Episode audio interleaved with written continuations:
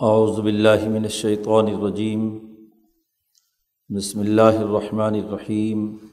مثلهم كمثل الذي استوقد نارا۔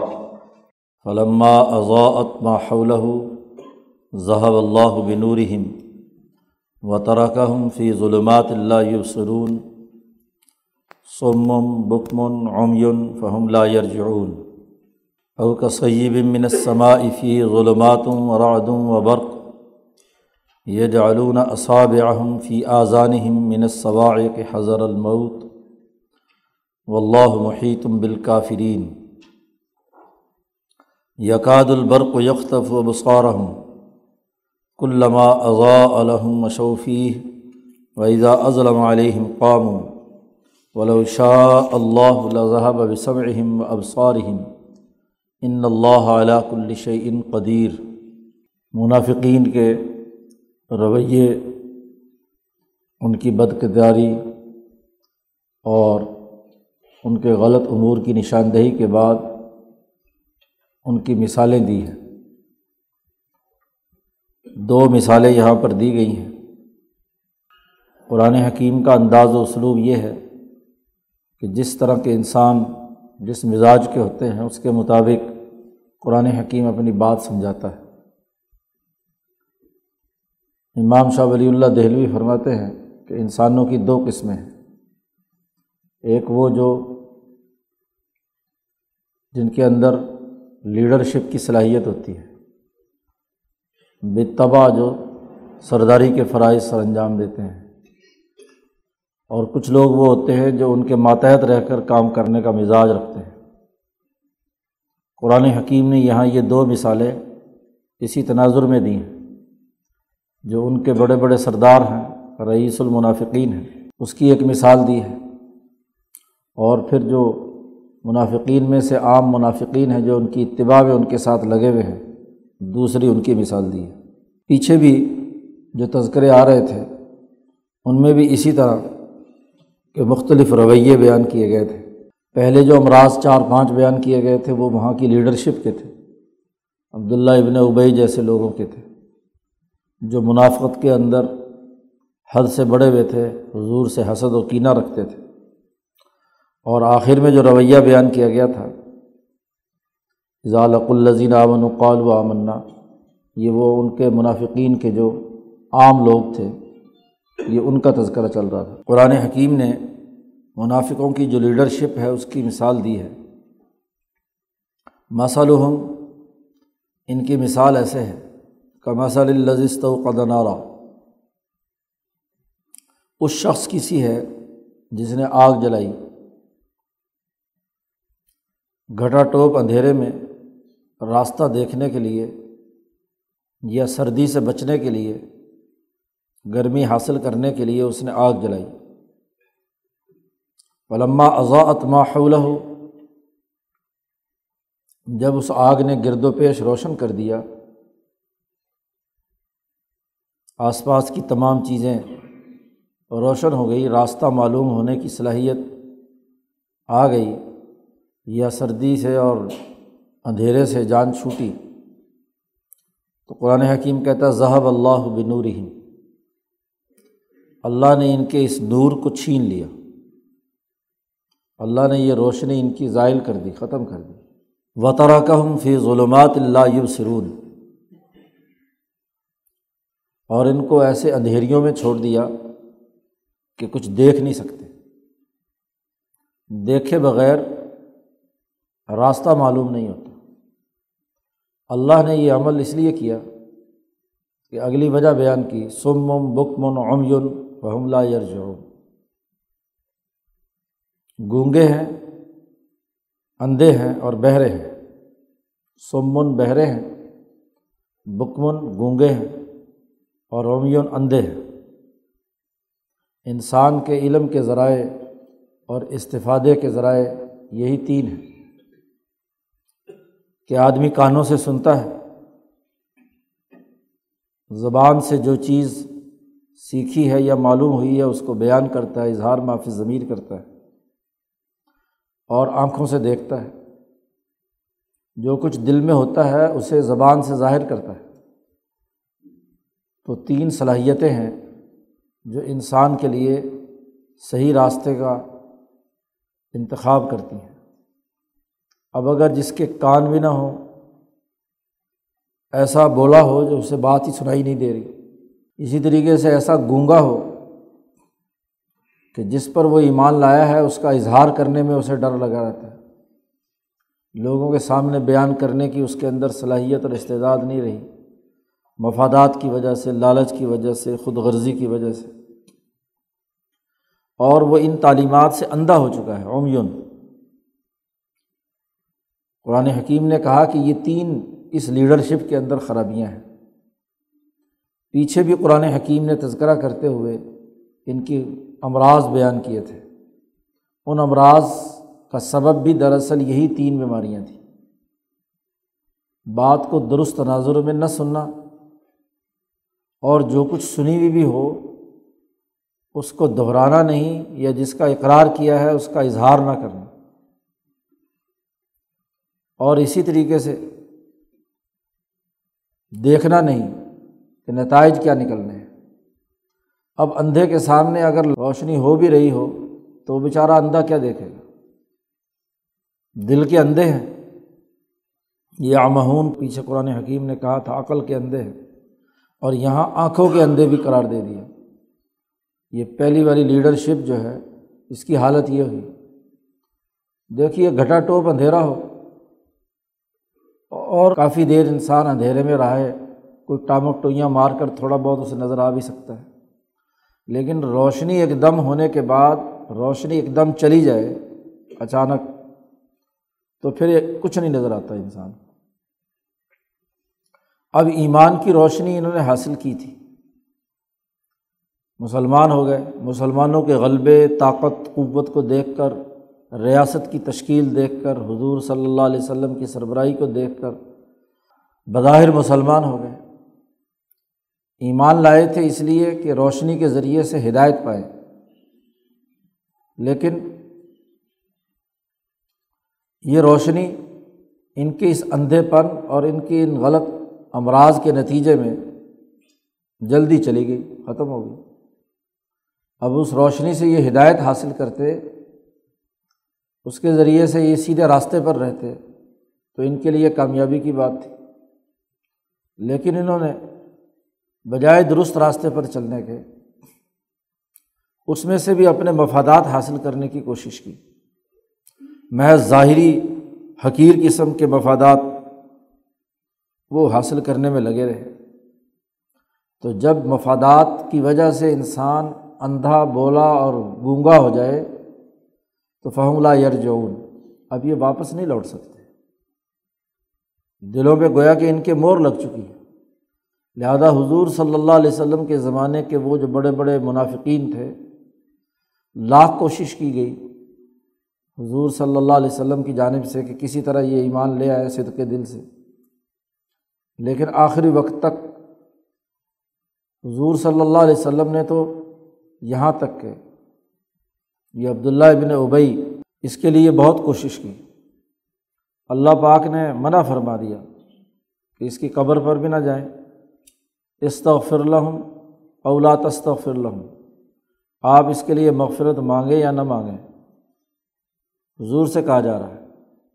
اس کو ہم معاف نہیں کریں گے۔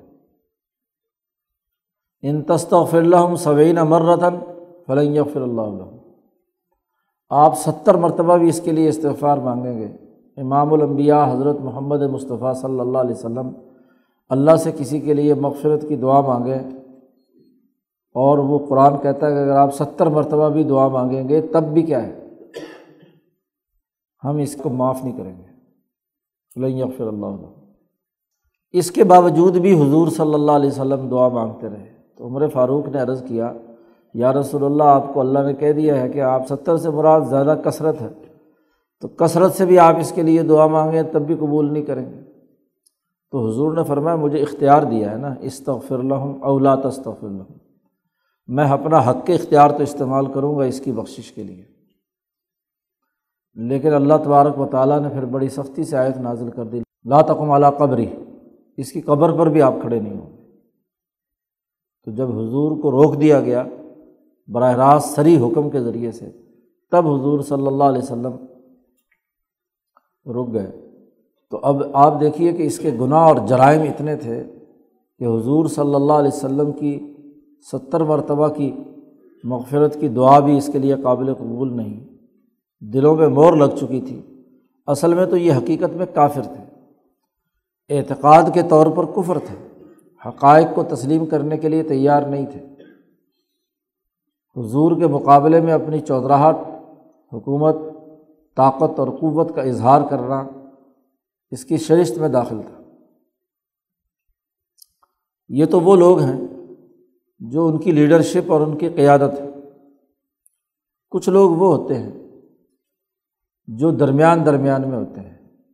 ان میں کچھ نہ کچھ صلاحیت اور استعداد ہوتی ہے۔ اگر وہ صحیح راستے اور صحیح جماعت کا حصہ اور ماحول میں رہیں تو درست ہو سکتے ہیں۔ لیکن اگر وہ ادھر بھی رہیں اور ادھر بھی رہیں جی ڈاواں ڈول رہیں، ادھر سے ادھر چلے گئے، ادھر سے ادھر آ گئے، تو یہ عام طور پر جو لوگوں کی اتباع میں کام کرنے والے لوگ ہوتے ہیں، عام لوگ، ان کا معاملہ ہوتا ہے۔ قرآن حکیم نے اس کی بھی مثال دی۔ او کسیب منسمائی یا ان کی مثال ایسی ہے کہ رات کا گھٹا ٹوپ اندھیرا ہو، آسمان سے موسلا دھار بارش برس رہی ہو۔ فی ظلمات اور اس میں بادل تہ بتہ اتنے ہو چکے ہوں کہ اندھیرے ہوں۔ کالی آندھی ہو۔ ظلمات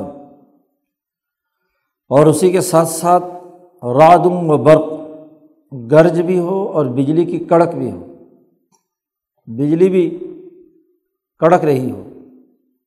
دو گرج اور کڑک دونوں اس کے چاروں طرف ہوں۔ یجالون اصاب اہم فی آذان من سواع کے حضر المعود کڑک کی وجہ سے، موت کے ڈر سے۔ اپنے کانوں میں انگلیاں دے رہے۔ ہیں کمزور آدمی کا یہی حال ہوتا ہے۔ یہ جو متکبرین ہیں لیڈرشپ ہے، ان میں یہ بات نہیں۔ ان لوگوں میں یہ بات ہے کہ وہ جو کڑک ہو رہی ہے، اس کے ڈر سے اپنے کانوں میں انگلیاں دے رہے ہیں۔ اب مسلمان بظاہر ہو گئے۔ لیکن یہ عوام کا معاملہ یہ ہے کہ چونکہ گو مگو کی حالت میں ہوتے ہیں، لوگ کہتے ہیں کہ عجیب ہے، ادھر بھی آتے ہو، ادھر بھی جاتے ہو۔ یا ان کو یہ ہر وقت کھٹکا لگا رہتا ہے کہ کہیں ہمارا نفاق کھل کر سامنے نہ آ جائے۔ تو ہر وقت ان کے دماغ میں آندیاں چلتی رہتی ہیں۔ دل چونکہ کمزور ہوتا ہے ایسے لوگوں کا، آندیاں چلتی رہتی ہیں۔ جی کھٹکا لگا رہتا ہے۔ موت کا خوف رہتا ہے کہ اگر ادھر کے لوگوں کو پتہ چل گیا کہ ہم ادھر کے ہیں تو وہ ماریں گے، اور ادھر سے نکل کر ادھر چلے گئے تو وہ ماریں گے۔ ڈر اور خوف کی حالت میں رہتے ہیں۔ کیونکہ اتنی دلیری اور ضرورت نہیں ہوتی کہ واضح طور پر کفر اختیار کر سکیں یا واضح طور پر ایمان لا سکیں۔ کمزور آدمیوں کا یہی معاملہ ہوتا ہے۔ کبھی ادھر کبھی ادھر گو مگو کی کیفیت۔ تو اللہ پاک فرماتے ہیں کہ یہ جو گو مگو کی حالت میں ہے ایسی صورت میں ہے کہ خوف زدہ ہے۔ تو واللہ محیطم بالکافرین۔ حقیقت میں تو یہ کفر ہے۔ اور اس کفر میں اللہ تبارک و تعالیٰ ان کافروں کا احاطہ کرنے والا ہے، گھیرا ڈالنے والا ہے۔ یقاد البر کو یکختف اب سورا ہوں ان کے لیے روشنی کی بجلی کی کڑک ایسی ہے کہ ان کی آنکھوں کو لے جائے۔ جب آدمی دیکھتا نہیں ہے، آنکھیں چندھیا جاتی ہیں، خاص طور پر کڑک کی حالت میں بجلی کی حالت میں۔ علامہ اضاء الحم مشوفی روشنی جلتی ہے۔ بجلی کڑک ہوتی ہے تو راستہ تھوڑا سا مل جاتا ہے۔ اسلام کی تعلیمات کی کچھ روشنی سامنے آتی ہے تو کچھ چل پڑتے ہیں۔ ویزا اضلم علیہم قامو۔ اور جب اندھیرا چھا جاتا ہے تو رک جاتے ہیں۔ گویا کہ مسلمانوں کے پاس آتے ہیں۔ اضاء الزین آمن و قالو آمنا۔ اس ماحول میں رہتے ہیں۔ تو کچھ نہ کچھ ان کے دل روشنی سے منور ہوتے ہیں، تھوڑا بہت چلتے ہیں ہدایت کے راستے پر۔ لیکن کمزور آدمی ہو اور اگر اس ماحول سے نکل کر دوسرے ماحول میں جائے گھٹا ٹوپ اندھیرے کے ماحول میں، تو وہاں جا کر پھر ان کی ترقی رک جاتی ہے۔ مولانا سندھی نے اس کی مثال دی ہے کہ عام طور پر جو عام عوام، کاشتکار قسم کے، جاہل قسم کے لوگ ہوتے ہیں ان کا معاملہ یہی ہوتا ہے کہ وہ کبھی ادھر کبھی ادھر۔ مسجد میں آئے تو نیک بن گئے، خوب نمازیں پڑھیں گے، عبادت کریں گے۔ باہر کسی شیطانی محفل میں گئے تو بس ساری رات وہیں گزار دیں گے، کیونکہ ان کی اپنی رائے نہیں ہوتی۔ وہ جیسا ماحول دیکھتے ہیں ویسے ہی۔ جہاں دیکھی، توا پرات وہیں گزاری ساری رات۔ جس جگہ پر جیسا ماحول دیکھا، ویسے ہی اس ماحول کے اندر ڈھل گئے۔ تو وہ ترقی نہیں کر سکتے۔ ترقی تو تب ہوتی ہے جب ایک پختہ نظریہ ہو اور اس نظریے کے مطابق آدمی تسلسل کے ساتھ کام کرے۔ پھر آگے بڑھتا ہے۔ تو کبھی ادھر کبھی ادھر۔ تو اس سے نتیجہ نہیں نکلتا۔ پہلے والوں کے بارے میں تو کہا کہ سمم بکمن عمیون فہملہ یرجعون۔ ان دوسروں کے بارے میں کہا کہ ولو شاہ اللہ ہو اگر اللہ چاہے تو لذہب بسم و اب تو ان کے بھی کان اور آنکھیں لے جائے، کانوں کی سننے کی صلاحیت ختم ہو جائے، آنکھوں کے دیکھنے کی صلاحیت ان کی ختم ہو جائے۔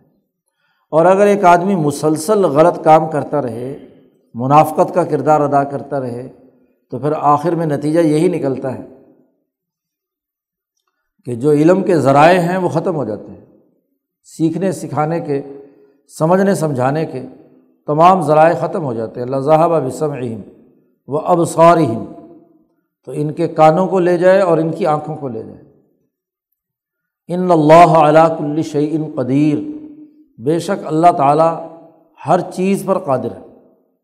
اس کو یہ قدرت حاصل ہے کہ وہ بدعمالیوں کی سزا کے طور پر وہ ذرائع علم جن کے ذریعے سے کوئی نظریہ سیکھا جاتا ہے اس نظریے پر کوئی عمل کیا جاتا ہے، وہی سرے سے ان کا ختم ہو جائے۔ تو یہ دو طرح کے منافقین تھے۔ دونوں کی قرآن حکیم نے یہاں پر مثال دے کر بات سمجھائی۔ تیرہ آیات میں قرآن حکیم نے منافقین کا تذکرہ کیا ہے، نفاق کے مرض کا تذکرہ کیا ہے۔ نبی اکرم صلی اللہ علیہ وسلم کے زمانے میں جن لوگوں کا نفاق کھل کر سامنے آ گیا تو چونکہ وہی کے ذریعے سے آپ صلی اللہ علیہ وسلم کو پتہ چل جاتا تھا، اس لیے وہ منافق بمنزل کافر کے تھے۔ کیونکہ عقیدے کے طور پر وہ گمراہ تھے، کفر کی حالت اختیار کیے ہوئے تھے۔ منافقت علمی اور اعتقادی ان کے اندر پائی جاتی ہے۔ تو ظاہر ہے کہ عمل بھی اس کے مطابق ہے۔ امام شاہ ولی اللہ فرماتے ہیں کہ حضور صلی اللہ علیہ وسلم کے بعد کسی منافق پر اعتقادی حوالے سے یا علمی حوالے سے کفر کا فتویٰ نہیں لگایا جا سکتا۔ منافقت جو ہے، نفاق عملی تو ظاہر ہوتی ہے ان کے قرائن اور ان کے اعمال اور ان کے کردار سے۔ لیکن عقیدے کے طور پر ہم یہ کہیں کہ فلاں آدمی کفر کے درجے کا منافق ہے۔ تو یہ بات نہیں کی جا سکتی کیوں کہ حضور صلی اللہ علیہ وسلم کے بعد اب ہم پر کوئی وہی نہیں آتی، ہم نے تو ظاہر کو دیکھنا ہے۔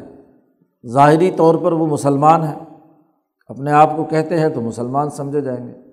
البتہ اعمال کا نفاق وہ جاری رہتا ہے کہ عملی طور پر وہ منافق شمار ہوں گے۔ اور اسی کے مطابق ان کا معاملہ یعنی ظاہری طور پر وہ مسلمانوں کی جماعت میں شامل ہوں گے۔ لیکن ان کے رویے اور کردار سے ان کا نفاق ظاہر ہو رہا ہو۔ تو قرآن حکیم نے یہاں منافقین کا تذکرے میں زیادہ تفصیل سے کام لیا ہے، کیونکہ یہ آستین کے ساتھ ہوتے ہیں۔ آپ کی جماعت کا حصہ بھی ہیں اور اس کے ساتھ ساتھ مفادات اور لالچ کی وجہ سے نفاق کے مرض میں بھی مبتلا ہے یہاں تک قرآن حکیم نے اپنے اس دعوے کی دلیل انی بیان کی ہے۔ کہ ذالک الکتاب اللہ رئی بفی ہی کہ یہ کتاب اس کے نفاذ میں کوئی شک نہیں ہے، اللہ کی طرف سے آئی ہے، اور اس کے اثرات اور نتائج وہ بھی یقینی ہیں، اس میں بھی کوئی شک نہیں ہے۔ جو بھی اس کو صدق دل کے ساتھ پڑھے گا، اس کے، اس کو سمجھنے کی کوشش کرے گا، تو ضرور اس کو، اس کا فائدہ ہوگا۔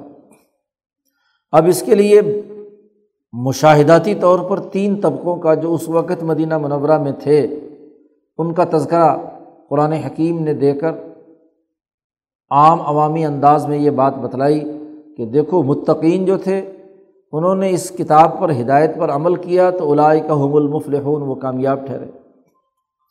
اور جو کافر تھے مکہ مکرمہ میں، یہ یہاں جنہوں نے کفر اختیار کیا تو وہ ذلیل اور رسوا ہوئے۔ ان کا کفر جو ہے عذاب العظیم ان کی حالت کے اندر ہے۔ اسی طریقے سے جو منافقین ہیں، ان کے رویے کھل کر سامنے آ گئے اور ان کی بھی جو علمی اور عملی اور دیکھنے اور سننے کی تمام صلاحیتیں تھیں، وہ ختم ہو کر رہ گئیں۔ تو تین جماعتیں جو مدینہ منورہ میں تھیں، ان کے اعمال اور کردار کے تناظر میں قرآن حکیم نے اپنا یہ دعویٰ ثابت کیا کہ اس کتاب کی تعلیم میں کوئی شک نہیں ہے، لیکن جو لوگ کفر اختیار کریں یا جو لوگ منافقت اختیار کریں، تعلیم کو قبول کرنے کا بظاہر اعلان کریں، لیکن اس کی طرف توجہ نہ ہو، دلوں میں امراض ہو، اس کا تمسخر اڑائیں ہاں جی اس کی طرف متوجہ نہ ہو تو ایسی تعلیم کیا نتیجہ پیدا کرتی ہے؟ کوئی نتیجہ نہیں پیدا کر سکتی۔ تو قرآن حکیم نے یہاں تک اس کے یہ دلائل دے کر بات مکمل کی اپنے اس دعوے کی۔ اگلے رقوع سے قرآن حکیم نے اس کے دوسرے دلائل دینا شروع کیے ہیں، جسے دلیل لمی کہا جاتا ہے کہ کیوں اس کتاب کے اندر ہاں جی اس کی حقانیت موجود ہے، اس کے واضح دلائل کیا ہیں۔ تو ان دلائل کو بیان کرنے کے لیے ہاں جی قرآن حکیم نے آگے یا یونا سعبدو سے بات شروع کی ہے اور اگلا پورا رقوع کتاب کی اس حقانیت کو ثابت کرنے کے لیے ہے علمی طور پر کہ یہ یہ دلائل ہیں جس کی وجہ سے اس کتاب کو مانا جانا ضروری ہے۔ اس لیے کہ یہ اللہ کی طرف سے آئی ہے، اس کی طرف اس کی دعوت ہے اور اس کے تفصیلی دلائل دیے ہیں۔ کل ان شاء اللہ اس پر گفتگو۔ اللہ۔